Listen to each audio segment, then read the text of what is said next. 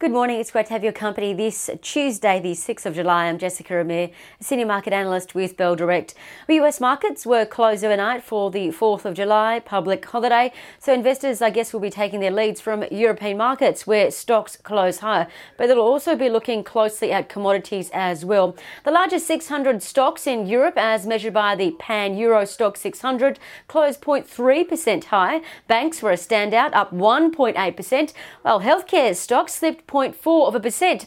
In economic news in Europe, June's final Eurozone business activity, as measured by the Purchasers Managing Index, well, that expanded to its highest level or at its quickest rate in 15 years, really because COVID 19 restrictions continue to be unwound. And we're also hearing of news that the UK will further wind back their restrictions in a couple weeks. Now, what to watch today and locally? Well, the futures are suggesting the Aussie share market will rise 0.3% or 19 points ahead of the RBA meeting today. So, firstly, the RBA meeting minutes will be a huge focus today, uh, given the COVID 19 lockdown lockdowns across the nation. So, what do we know now? Well, the RBA previously committed to buying $200 billion of bonds, which essentially keeps corporate interest rates low, supporting businesses borrowing money at cheaper rates.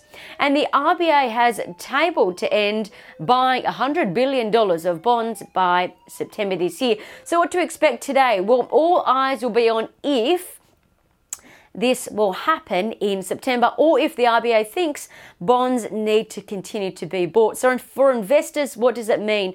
Well, if the RBA eases or reduces bond buying, it means the effective interest rates that companies borrow at will increase. So, companies that carry higher debt, like tech stocks, will be a focus today and could see selling pressure.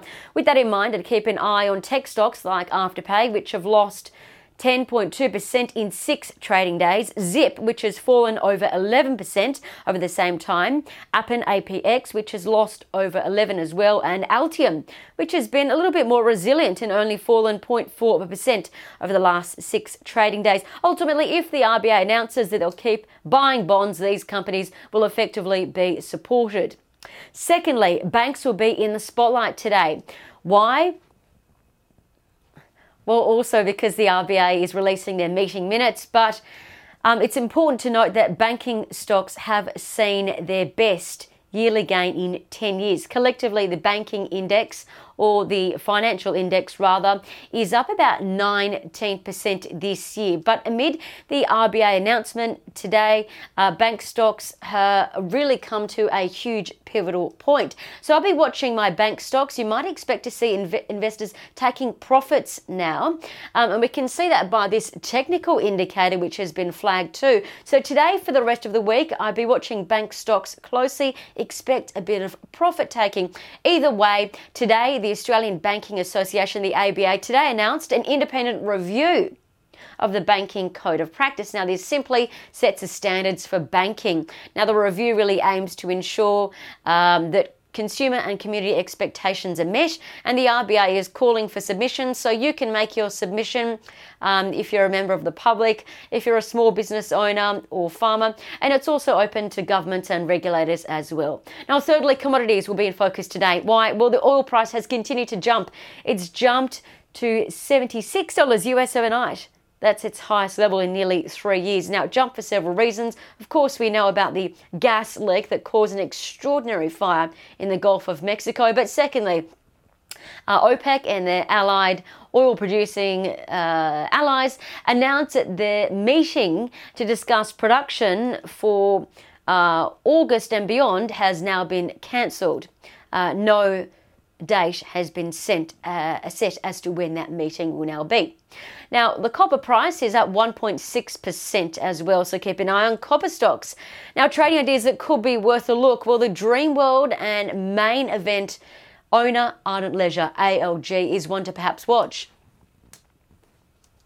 Now, this was reiterated as a Citi buy with a $1.30 target, implying 33% share price growth in a year. Now, main event has been voted as the best place to bowl. There's 43 bowling complexes in the United States. Now, what's key here? What's key here, rather, is Citi notes that main events trading is continuing to accelerate and their cash flows are growing. Now, this helps the business fund their rollout of new centres as well. Now, Citi says ALG is one of its top picks in small caps and likes the stock as it's exposed to the improving US sentiment. Now, what does the chart say or tell us? Well, simply, uh, we know that ALG shares yesterday rose 2.1%, but they stayed at a similar level that they've been trading at for the past five days. So perhaps given Australian restrictions, um, I'd be watching ALG as traders and investors will be looking for signs of hope. Perhaps uh, either way, they're expecting I guess you could think that uh, the stock could rally higher once restrictions are eased at a local Australian level. Either way, ALG, it's a Citi buy. Lastly, bullish charting signals have been identified in Ioneer, INR, Scentre Group, SCG, and Strike Energy, STX, and that's according to Trading Central. Have a great day.